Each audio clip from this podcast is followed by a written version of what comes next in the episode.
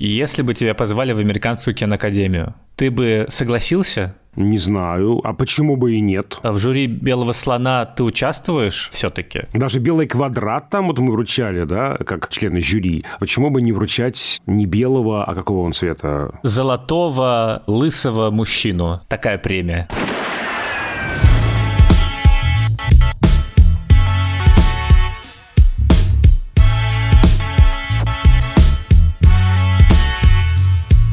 Всем привет! Это подкаст Кинопоиска крупным планом. Меня зовут Даулет Жанайдаров, я редактор видео и подкастов Кинопоиска. А я Всеволод Коршунов, киновед и куратор курса «Практическая кинокритика» в Московской школе кино.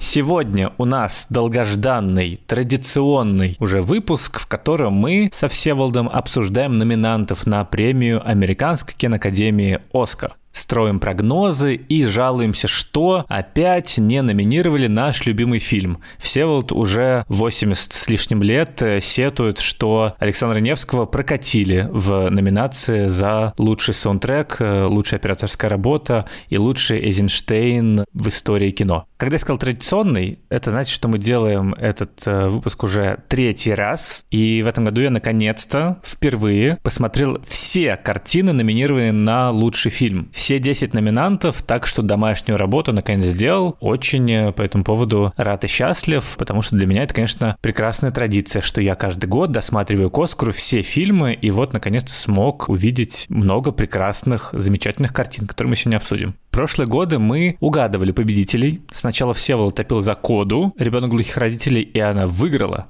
Потом мы все вместе карнавали «Все везде и сразу». Интересно, ошибемся ли мы, наконец-то, в выпуске две тысячи двадцать четвёртого года? Мне кажется, что нет, потому что победитель очевиден. Но «Оскар», конечно, часто преподносит сюрпризы. Дисклеймер. Обсуждать мы постараемся без спойлеров. По крайней мере, без таких спойлеров, которые могли бы испортить просмотр. Так что можете воспринимать этот эпизод как такой вот рекомендательный спешл. И по структуре выпуска, наверное, как обычно, пойдем по важности номинаций. И начнем с лучшего фильма, и дальше вплоть до премии за лучший звук и лучший анимационный фильм. При этом, конечно, значимое уточнение, что все премии важны, все номинации нужны, и приоритет и наш сегодняшний, и в целом медийный, связан исключительно с видимостью отдельных профессий и цехов. Мы всех уважаем и всех любим. Всеволод, для начала у тебя спрошу, какие вообще у тебя ожидания и ощущения от этого премиального цикла и с каким настроением ты подходишь к оскаровской гонке, к этому чемпионату мира среди кинокартин? Ну, все знают, с каким настроением я подхожу. Я презираю этот чемпионат. Я вообще не поклонник этой соревновательности. Когда Даулет говорит, и фильм выиграл Канны, я так вздрагиваю. Почему вот выиграл? Это что, Олимпиада? Это что, золотая медаль? Фильмы не выстраиваются, там их режиссеры вот на эту вот лесенку, там три, значит, место первое, второе, третье. То есть для меня это такая очень-очень большая условность. Невероятно важная, невероятно драйвовая. За этим, правда, любопытно наблюдать. Но для меня это такая вот игра, которая в целом вот к искусству кино имеет, ну, мало отношения. К сожалению, у меня вот такая позиция. Возможно, она связана с тем, что я действительно больше интересуюсь кино авторским, сложным, которое скорее фестивальное, нежели оскаровское. Возможно, это еще и след советского детства, потому что, ну, собственно говоря, для нас Оскар был чем-то недоступным, чужеродным, вот каким-то таким далеким. Черт его знает. Вот правда, для меня как-то вот в кино важнее другое. Конечно, ну, есть невероятная магия в этих красных или песочного цвета, как в прошлом году, дорожках, в этих нарядах. Мне, правда, любопытно смотреть, кто в чем пришел. В этом есть обаяние, много энергии. Да, вот мои студенты, я как бы послушал просто разговор, устраивают просмотр оскаровских фильмов, и причем люди берут отгулы на день после оскаровской ночи. Ого! Потому что они смотрят это все в прямом эфире, и на эту ночь они приходят, если я правильно подслушал, в костюмах из фильмов, за которые болеют. Представляете? Ого, ничего себе! Себе костюмированная вечеринка, просмотр Оскара. У меня вызывает это уважение, потому что, ну, я понимаю, что для людей это важно. Я бы точно не пошел на эту вечеринку, ну, наверное, да. Почему? Мне кажется, ты мог бы прийти в костюме... Александра Невского? Ну, нет, и испортить всем праздник нет. Нужно же в костюмах этого года. Ты мог бы надеть шляпу, и все бы думали, так, это Леонардо Ди Каприо из «Убийцы цветочной Луны» или Киллиан Мёрфи из э, «Оппенгеймера». Или же... это Наполеон. Наполеону точно другая шляпа была, простите. Ты мог бы прийти в костюме Кена. Я думаю, что все были бы страшно счастливы. Или в костюме Барби. Что такого, в конце концов? Ну, я не болею за Барби. Тогда ты должен нарядиться песиком из «Анатомии падения». Всеволод? Ну, я болею за фильм, где главный герой в нацистской форме, понимаешь? Проблема. Вот. Это даже немного хуже, чем прийти в костюме Александра Невского. Хорошо, давай намекнем, в каком бы ты пришел костюме на эту вечеринку? Это было бы, возможно, платье с широкими рукавами, и я бы всю вечеринку странно танцевал перед экраном и э, хотел бы, чтобы она закончилась массовой дракой и распитием алкогольных напитков в саду. Так я намекаю на фильм «Бедные несчастные» Йоргоса Лантимоса. Да, у тебя будет мозг младенца, я так понимаю, ребеночка, да, хорошо. Я думал, ты сейчас скажешь, ничего нового, Даулет, конечно, это твой персонаж. Если бы это было так, было бы прекрасно, но у тебя, к сожалению, мозг тридцатилетнего мужика. А если бы ты был пятилетним ребенком, как было бы хорошо. Ты бы только слушал, а я бы только говорил. Ты бы записывал, вел конспекты. Конечно, Всеволод. Пятилетние люди ведь обожают э, вести конспекты и контрольные работы. В смысле, в пять лет я только этим занимался. У меня личное ощущение от этого года, что кино вернулось уже в полный рост, что все фильмы, которые так или иначе номинированы, они находились в центре обсуждений, это все прекрасные картины, там нету каких-то лишних случайных лент, про которые ты думаешь, а что это такое, а почему номинированы такие неочевидные картины, даже обязательно квота блокбастеров. Как бы здесь занята авторскими фильмами, я имею в виду Оппенгеймера и Барби, как известно, с какого-то момента, а именно с две тысячи девятого года, когда «Темного рыцаря» не номинировали на лучший фильм и расширили количество фильмов в категории с пяти до десяти, то обязательно где-то один-два фильма — это блокбастеры, собравшие сотни миллионов, и которые все видели, чтобы каким-то образом людям было интересно следить за церемонией. В прошлом году, например, это были «Аватар два» и «Топ Ган Мэверик», а в этом году у нас вообще этими блокбастерами стали авторские фильмы, вышедшие в один день. И как, в, например, в две тысячи девятнадцатом году, когда в основные номинации не попали разные прекрасные фильмы вроде «Солнцестояние» или «Прощание», так и в этом есть какое-то количество картин, которые явно оскаровские, явно прекрасные, которые все смотрели, от значимых авторов, которые все любят, но они тоже не попали, потому что очень высокая конкуренция. Так что у меня как-то радостно будет смотреть церемонию этого года, хотя, конечно, кажется, там нет никакой интриги, потому что победит, судя по остальным кинопремиям, вроде «Бафты» или гильдий различных из «Золотого глобуса», на которые стоит ориентироваться при подсчете шансов на победу на «Оскарах», по всем букмекерским прогнозам лидирует «Оппенгеймер». Коэффициент ставок на него одна целая пять десятых, что ли. Ну, то есть совсем мало денег вы выиграете, если поставите на его победу. И Нолан, совершенно очевидно, тоже забирает себе премию за лучшую режиссуру. Я не Не знаю, что должно произойти, чтобы Оппенгеймер и Нолан не выиграли. Даже если Нолан вдруг выйдет в какой-то момент и даст пощечину Джимми Киммелу или попытается придушить Мартина Скорсезе во время церемонии, все равно, как мы знаем по кейсу Уилла Смита, это мало что поменяет. Но и в целом Нолан, конечно, ничем таким заниматься не будет. Короче, скучный «Оскар» в этом году. Причем, честно сказать, я-то вот не в восторге от Оппенгеймера. Да, это, конечно, высококлассная картина, но Нолана я люблю за другое, например. Поэтому для меня вот, с одной стороны, нет такого недоумения, когда ты смотришь вот на эти картины. С другой стороны, как-то все слишком очевидно. И вот лично для меня, вот если бы вот я был всей Американской киноакадемией... Если бы вся Американская киноакадемия собралась в одного большого киноакадемика, и это был бы Всеволод. У меня не было бы очевидного ответа на вопрос. Ну вот когда, знаешь, экзамен проходит, а ты понимаешь, что вот это прям вот блестящая работа, мы ее выделяем. Вот здесь как бы нет, мне кажется, такой работы, с моей точки зрения. И пятерочники есть, и четверочники есть, но вот такой прямо блестящей, очевидной, той картины, которая войдет в историю кино и изменит кинематограф, к сожалению, нет. При том, что мне очень нравятся эти картины. Я действительно с большим интересом все посмотрел. Я лишь два фильма не видел, признаюсь честно. Не добрался я до «Маэстро», ну и по понятным причинам не видел «Бедных несчастных». Но в целом это очень впечатляющий список, действительно. Но вот пятерки с плюсом я не вижу, простите. Ну, с одной стороны, да, с другой стороны, «Оскар» же это всегда слепок года того, чем было киноискусство в в прошедшем сезоне, конечно, с голливудской точки зрения, но тем не менее это главная кинематография мира, и в последние годы она начала вбирать в себя еще и разные иностранные картины, так что это действительно какой-то мировой чемпионат уже получается. И если смотреть на год, то кажется, что это правда был год скорее Оппенгеймера, Барби, но очевидно, что киноакадемики скорее дадут Оскар серьезной биографической драме, нежели как бы легкой комедии, хотя это на самом деле экзистенциальное феминистское высказывание. Если бы Оскар был у Барби, это было бы прямо радикальным жестом таким, да, ну как, собственно говоря, в прошлом году, куча наград, все везде и сразу, что я осуждал и продолжаю осуждать, но это было как-то, ну, свежо, как минимум, да. Оппенгеймер будет прям боринг-боринг, а вот Барби, например, это будет прямо радикально, даже по-хулигански, в духе этого фильма, что называется. Интриги нету, как будто бы и в том, как распределяются номинации.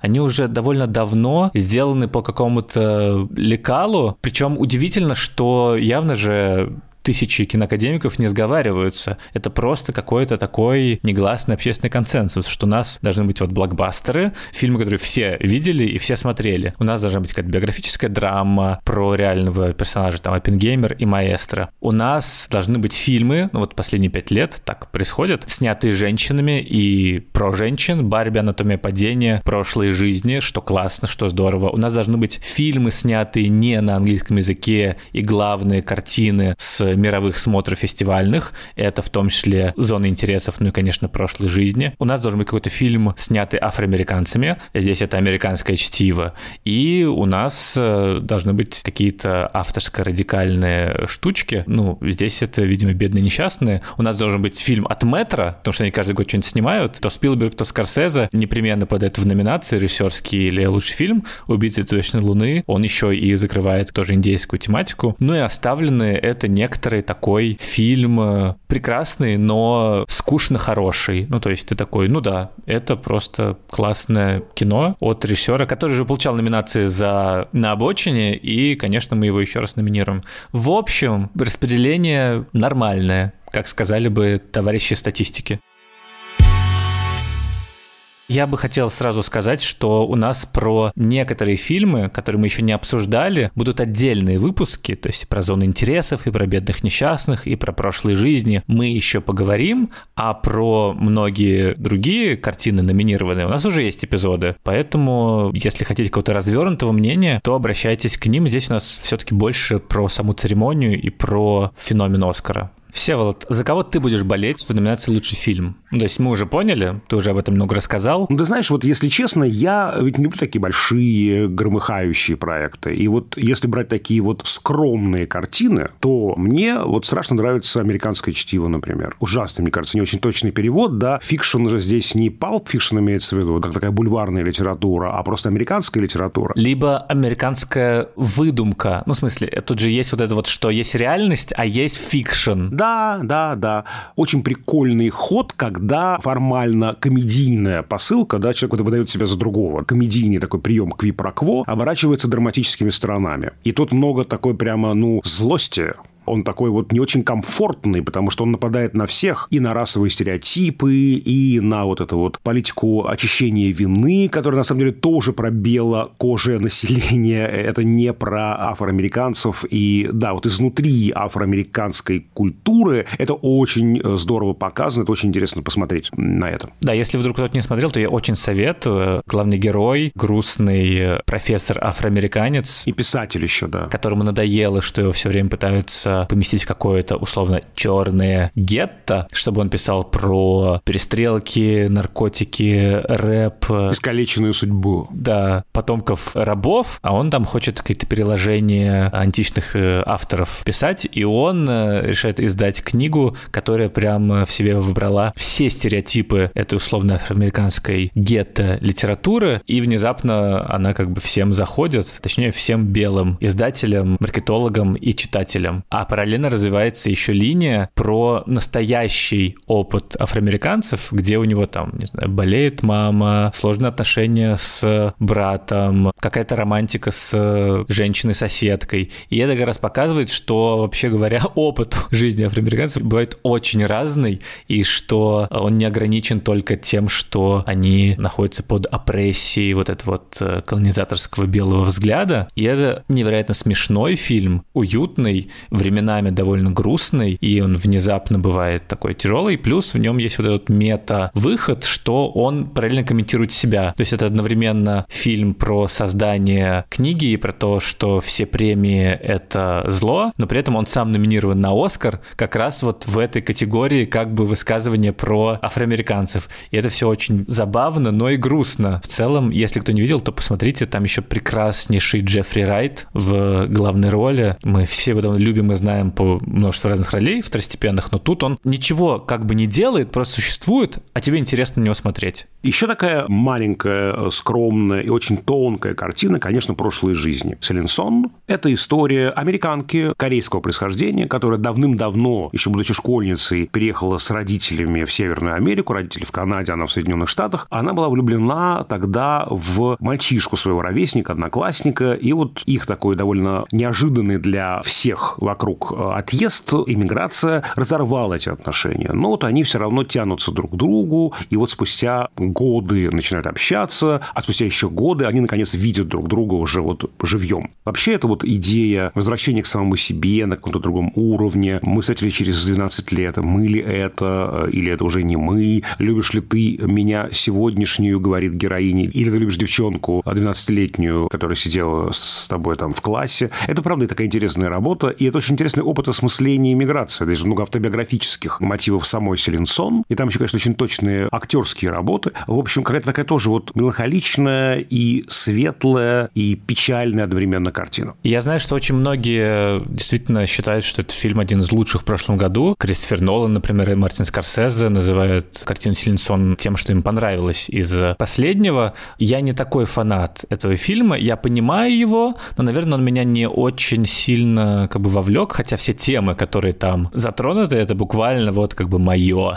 Я вижу как бы этих людей в себе, и этот опыт двойной эмиграции, потому что героиня же сначала в Канаду переезжает, а потом уже в Америку, и то, что они чужаки во всех странах, и то, что муж героини говорит, что ты видишь сны на языке, который я не понимаю, и вот эта вот идея про тоски по жизням, которые ты не прожил, она невероятно, мне кажется, тонкая и нежная. Он очень тихий, в нем никто не повышает голос, в нем нет какого-то драматического разворота, но все равно он говорит про какие-то важные темы, и если вам нужен какой-то референс, то это буквально все везде и сразу. Неожиданный референс. Потому что это тоже темы эмиграции и возможных вариантов твоей жизни, которые не случились, только как бы без драк анальных пробок и драк анальными пробками. И «Прошлые жизни», и «Американское чтиво» номинированы за лучший сценарий, «Прошлые жизни» за оригинальный, а «Американское чтиво» за адаптированный. Я не думаю, что они как бы получат. У «Американского чтива» как будто бы есть шансы, потому что это именно интересная экранизация, которая полностью чуть переделывает оригинальный роман и вынимает какое-то количество линий, но кажется, что предел мечтаний для этих фильмов — это уже просто номинации на какие-то премии, и что Джеффри Райт наконец-то у нас в главной роли — это, мне кажется, такой классный хайлайт этого года. Я колебался-колебался между этими картинами, пока не посмотрел «Зону интересов» Джона Глейзера, и она, конечно, забрала мое сердце. Очень странный фильм. Перед нами история семьи коменданта лагеря Аушвиц, Освенцим. И здесь парадоксально, что разворачивается как будто бы два фильма в одном. По изображению это райская идиллия. Вот сад, вот река, вот, значит, какой-то поход э, семейный. Да? Вот, значит, несколько детей есть у наших героев. Героиню играет великая совершенно Сандра Хюллер, та самая, которая играет главную роль в «Анатомии падения» Жюстин Трие, одна из моих любимых актрис современности. А по звуку мы слышим какие-то крики, какой-то шум, выстрелы звучат, какие-то приказания звучат. И, как один из критиков писал, очень интересно, что звук как бы подгрызает края изображения. Да? Звук, он же всепроникающий. В отличие от кадра, у него нет границ. По звуку разворачивается страшная история Освенцима. Мы ведь фактически ни разу не заходим на территорию лагеря, ну, за исключением одного эпизода, о котором сейчас умолчим. Но в целом мы всегда вне его. Мы можем эту печь видеть, да, этот дым чудовищный. Чудовищный, но в целом все внимание фокусируется на этом райском месте через стенку от Освенцима. И это сделано так странно. Нет никакого надрыва, нет никакого драйва такого мощного, да. После, например, списка Шиндлера кажется, что по-другому, ну и нельзя эти истории рассказывать, да, вот как на надрыве таком, да, чтобы все рыдали просто. Ты здесь не зарыдаешь, наверное, хотя ни в коем случае здесь не оправдывается Холокост, и нам показывается, это та самая банальность зла. Люди просто делают свое дело. Это так необычно, так завораживает. И у этого фильма абсолютно точно есть в кармане номинация за лучший фильм на иностранном языке. Тут удивительная коллизия, что его номинировали от Великобритании, но при этом он снят на немецком языке,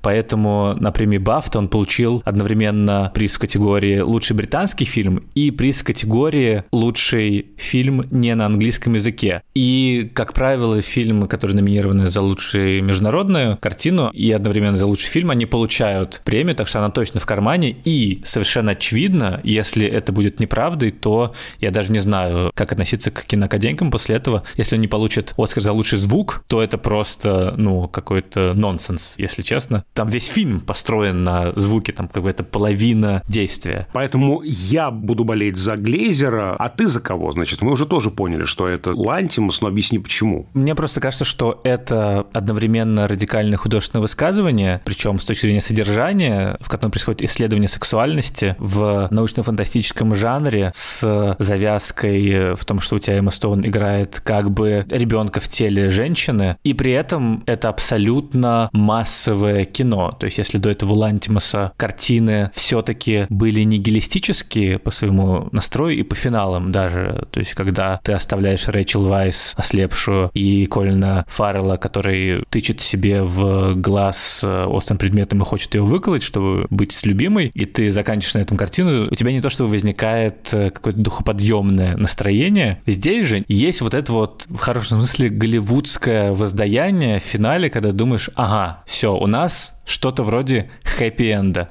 И вот это вот сочетание несочетаемых вещей и то, что это все выкристаллизовывается в единое художественное суперфеминистское высказывание, несмотря на то, что фильм снял мужчина, сценарий написал мужчина, и книжку, на которой основан фильм, тоже написал мужчина. Если честно, поразительно, как это все совмещается. И я в целом за то, чтобы как можно более странные фильмы побеждали на Оскаре, хотя Оппенгеймер и Нолан в целом довольно странные, но кажется, что его странность всегда заключена в некоторые рамки коммерческого кино. У Лантимоса эти рамки еще чуть дальше. И в «Бедных несчастных» великая Эмма Стоун, просто невероятная. Если честно, до того, как я посмотрел «Бедных несчастных», я очень болел за Лили Гладстон из «Убийцы цветочной Луны». Я хотел, чтобы она выиграла Оскар за лучшую актрису, потому что она индианка, потому что у нее классная роль, потому что если она выиграет эту премию, то у нее будет больше возможностей и предложений, и ролей.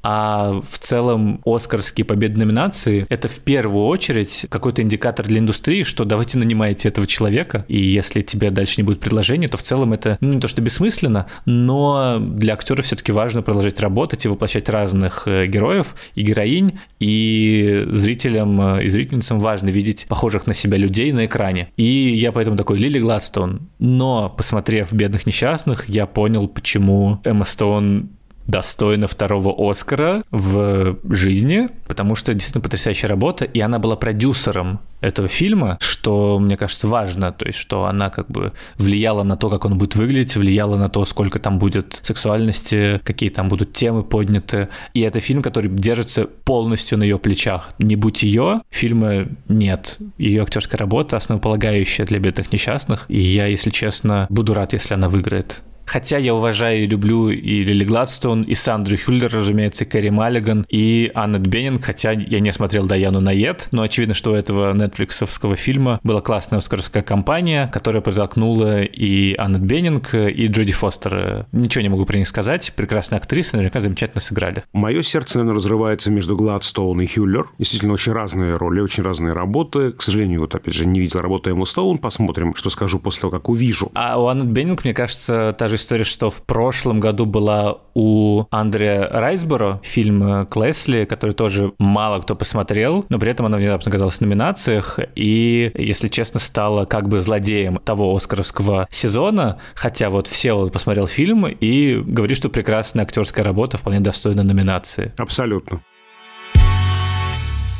Знаешь, кто стал злодеем этого оскаровского сезона? Что, снова я в очередной раз? Нет, Всеволод, не ты. Ты как бы, в принципе, злодей общемировой, который находится за всеми главными потрясениями человечества. Нет, в этом году таким вот как бы злодеем стал Брэдли Купер и фильм «Маэстро», который номинирован на большое количество наград и который, кажется, люди возненавидели, ну, часть, по крайней мере, не в индустрии, не в академии, не в Голливуде, которые скорее полюбили фильм, а именно зрители, какое-то кинокритическое сообщество, потому что «Маэстро», биография Леонардо Бернстайна, частично черно-белая, частично цветная, с глубоким погружением в роли, слишком сильно подходит под то, что называется «Оскар-бейт», оскаровское кино, которое намеренно должно поразить киноакадемиков, ему должны отдать все награды. Премиальное, скучное кино без неожиданностей, либо слишком актуальное, либо не вполне актуальное, и Брэдли Купер как будто бы виноват в том, что он слишком хочет «Оскар», он слишком старается. Вот история про то, что он шесть лет тренировался, чтобы научиться дирижировать точно так же, как Леонард Бернстайн. Это, скорее, сейчас выглядит не как какой-то подвиг сродни тому, что Де Ниро набирал кучу килограмм или МакКонахи терял, а как какой-то выпендрёж. И я могу, наверное, понять критиков, но при этом я посмотрел фильм, и он хороший.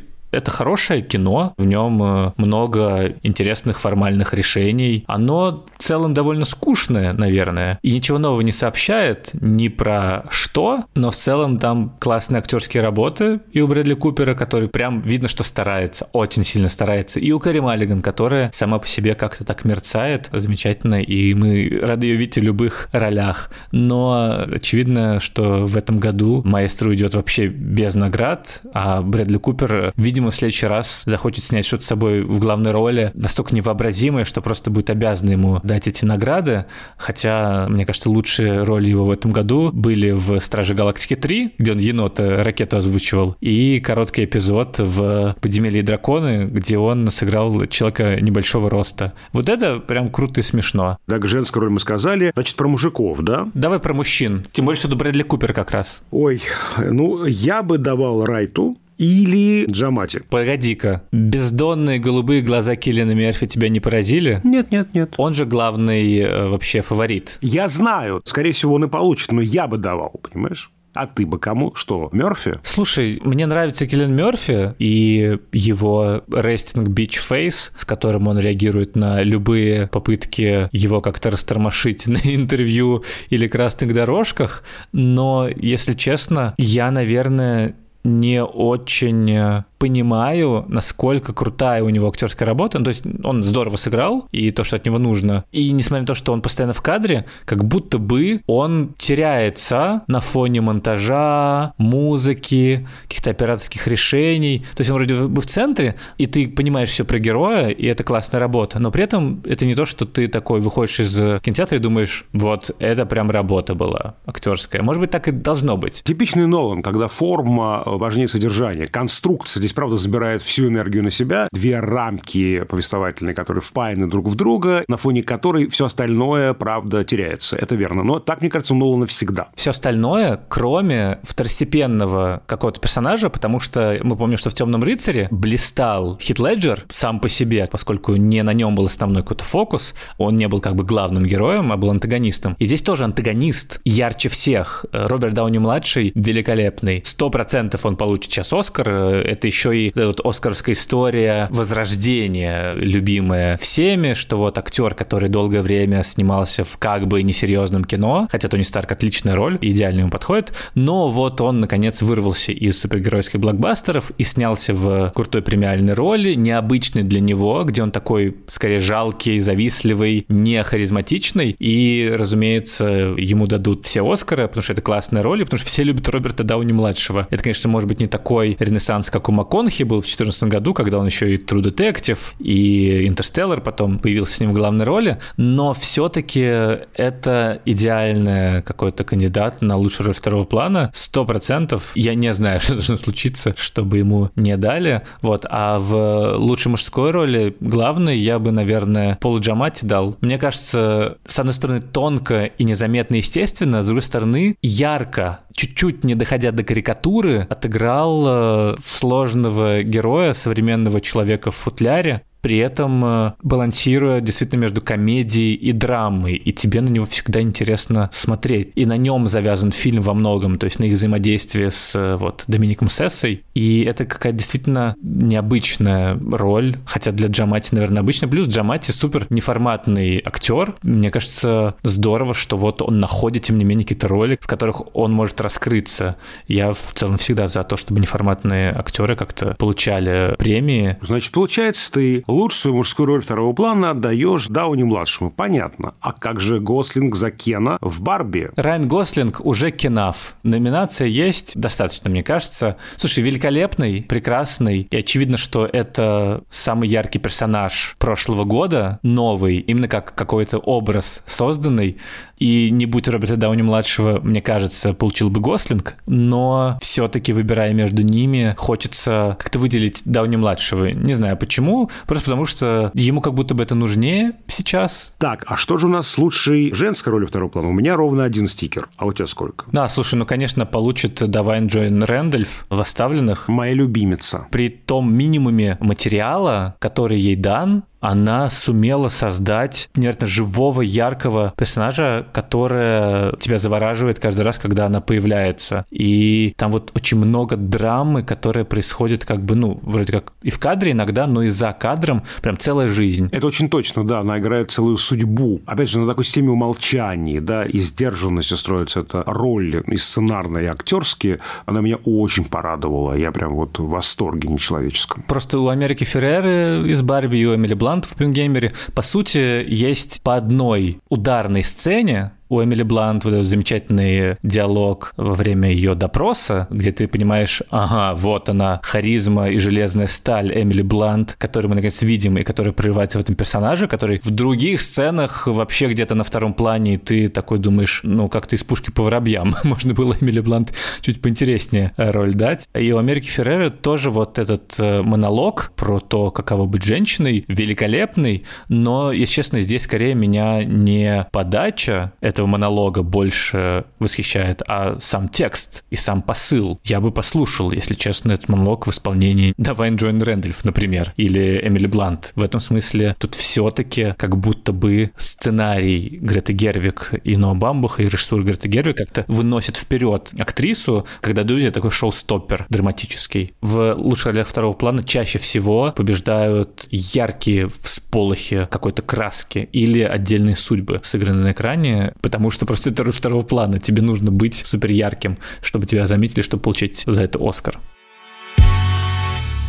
Всеволод, режиссеры. Для меня, например, очевидно, что дадут, скорее всего, Скорсезе. Нет. Ну, правда, мастерская работа, вот все его любят. Почему очевидно? А кому дадут? Что? Этому вашему Нолану, что ли, дают? Конечно. В смысле, ты вообще помнишь историю как бы отношений Скорсезе и Оскара? Ему никогда не дадут. Ну, надо дать ему, надо уже дать. Так у него есть один. За «Отступников» получил, и ладно, и хватит. А Нолан не дорос еще. Я бы давал Трие. Какая-то ненависть твоя к Нолану сейчас. У меня нет никакой ненависти к Нолану. Просто всяк свечок, знай свой шесток.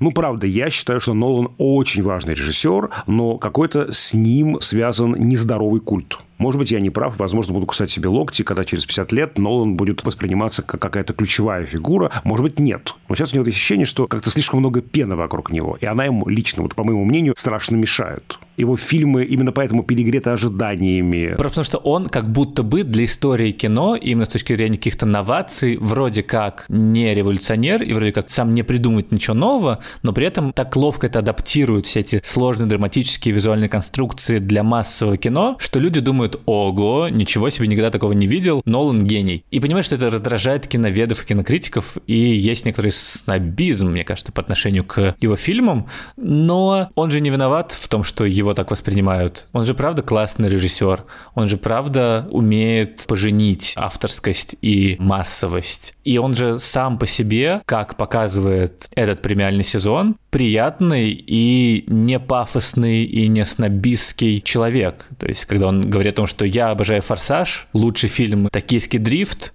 или же когда он участвует в каких-то скетчах, ты понимаешь, что этот культ, он же как бы не им создан. Да, он ему как-то не противится, но в целом это связано с ландшафтом современного киноиндустрии, в которой очень мало этих авторских голосов, которые бы еще умели достучаться до массовой аудитории. И в этом смысле как раз награждение Нолана, голливудское, что ли, признание того, что, да, в нынешнем контексте того, как существует Голливуд, это достижение, то, что он может сделать, и то, как он поднимает фигуру автора, и то, как он ратует за кинопрокат, и то, как он отстаивает важность видения и оригинальности в кинематографе. Все так, только не спорьте мне мальчика, не перехвалите. Вот в чем мой поинт на самом деле. Так что, значит, я за Трие, а ты, значит, получается, за Нолана, да? Ну, мне кажется, что да. Слушай, все фильмы, которые номинированы, они режиссерские очень крутые. Кроме, может быть, «Анатомии падения». Мне кажется, что «Анатомия падения» скорее сценарно классная работа. Ну вот не знаю. Это очень сложно отличить сценарий от режиссуры. Мы тоже уже про это говорили. Одно вытекает из другого. Не знаю. Мне кажется, именно там рука Трие хорошо видна. Поливалентная структура. Она, да, и в сценарии, но и все-таки это режиссер, как он работает с артистами, как он выбирает какие-то акцентные эти моменты, да, система акцентов, которую он расставляет. Трие прекрасная, замечательная. Очень рад за нее, за песика, за горячего адвоката. Я хотел перейти сейчас не к другим номинациям, а к тому, что называется «Оставленные». Но не фильм Александра Пэйна, а те картины, которые не номинированы, хотя можно было бы. В этом году как раз с этой церемонией связан небольшой скандал, когда объявили номинантов, что пропустили Грету Гервиг. Ее номинировали с Баумбахом за сценарий, но при этом не дали номинацию за режиссуру. И пропустили Марго Робби, не дали ей за лучшую роль. Она получила номинацию как продюсер за лучший фильм. А Ди Каприо за «Убийцу цветочной Луны», там у него просто невероятная роль. Я думаю, что вообще одна из его лучших ролей в принципе. Каждый год, когда мы говорим про «Оскар», это не только те, кто номинированы, но не получили, но и те, кто не номинированы. И в случае с Гервиг, я помню, когда это случилось, и когда стало известно, все вдруг почему-то начали нападать на Жюстин Трие, типа, что вот почему номинирована она, а не Грета Гервиг, как будто бы в режиссерской номинации есть, условно, один слот для женщин, хотя, вообще говоря, было бы здорово, если бы номинировали, там, двух женщин, к примеру, или еще Силенсон бы добавили, вообще было бы здорово, а то ни разу такого в истории еще не было, что были две женщины в номинации за лучшую режиссуру. Но мне кажется, в случае с Марго Робби здорово, что он получил номинацию как лучший продюсер, потому что как будто бы для нее это важнее в этом проекте. И в целом она говорила, что собирается уходить из актерского ремесла, потому что условно ее было очень много в последнее время. И то, как она продвигает проекты, то, как она запускает их, то, как она продавила Warner Brothers, чтобы они сделали феминистское кино про куклу Барби с Гретой Гервиг во главе, это, мне кажется, невероятно классное достижение. И в этом смысле, конечно, было бы здорово, если бы выиграла Барби, и Марго Робби получила статуэтку как лучший продюсер, потому что она, правда, великолепная продюсерка.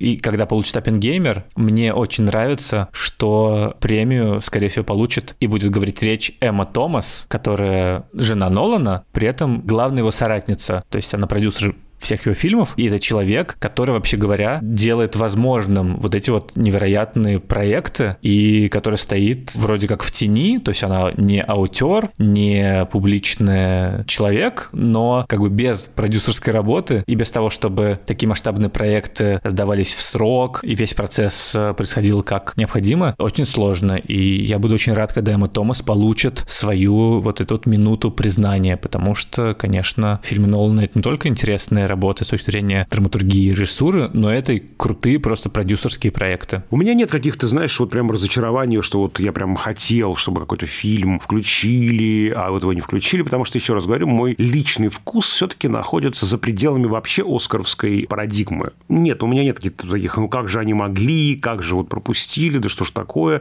Вот я в этом смысле очень ровно к этому отношусь, потому что, ну, для меня это, опять же, одна большая игра. У меня есть несколько предложений по поводу того, кого не номинировали, а должны были. Во-первых, «Стальная хватка», абсолютно оскаровское кино, потрясающий Зак Эфрон, очень крутая режиссура, но просто у А24 не хватило денег, чтобы продвинуть не только «Зону интересов» в прошлой жизни, но еще и фильм Шона Дуркина.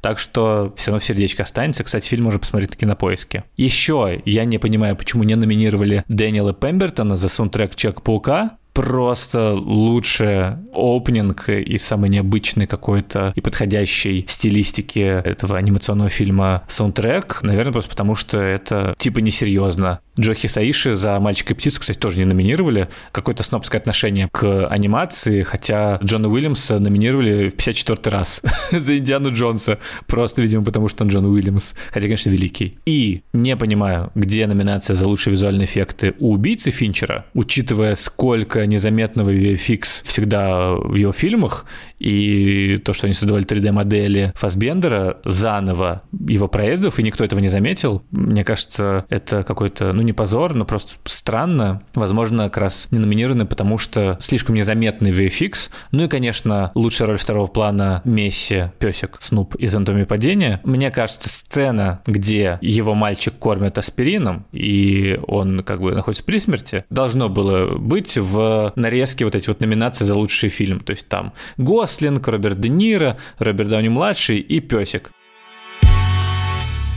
Всеволод, вопрос. Лучшая песня: I'm Just Ken или What Was I Made For? Райан Гослинг или Билли Айлиш? Наверное, Гослинг, уж если выбирать. А ты что скажешь? Я, наверное, тоже за Гослинга. Она, ну, по крайней мере, необычная. Ну, то есть, странный эпизод в середине фильма. То есть, это не финальная песня, вот как бы душещипательная. Люблю Билли Айлиш, нежно, прекрасная песня, но просто она чуть-чуть более очевидная для победы. А вот I'm Just Ken — это, конечно, instant hit.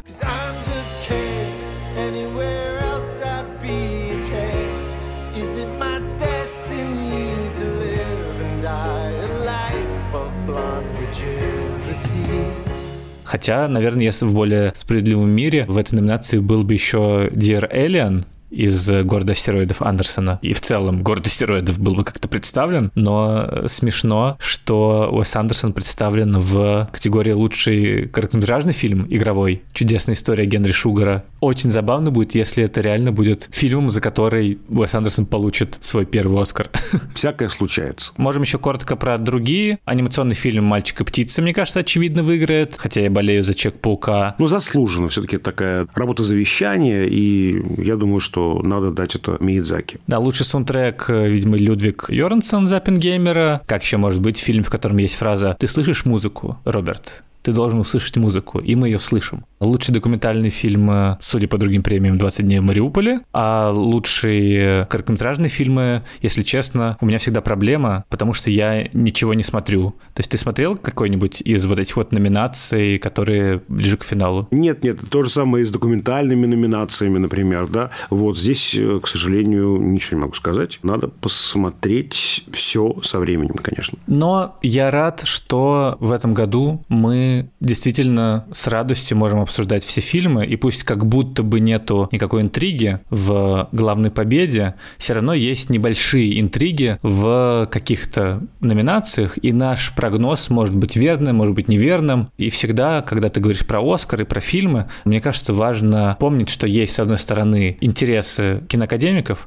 а есть то, что ты бы раздал, есть твои какие-то желания, есть какая-то твоя интерпретация, есть какие-то твои любимые картины, и в целом целом, как бы, Оскар дарит нам возможность на один день в году принять и вспомнить, что кино — это прекрасно, и что, возможно, как раз в этот день, в эти несколько часов, кино — это самое важное, что происходит на планете Земля. К сожалению, так происходит далеко не каждый день и даже не каждый месяц, а хотелось бы по-другому. Так что «Вива Оскар». Надеюсь, что мы обсудим и сделаем прогнозы и в четвертый, в пятый, и в десятый разы. И он всегда будет нас радовать каким-то количеством номинантов, которые захочется посмотреть, которые захочется обсудить.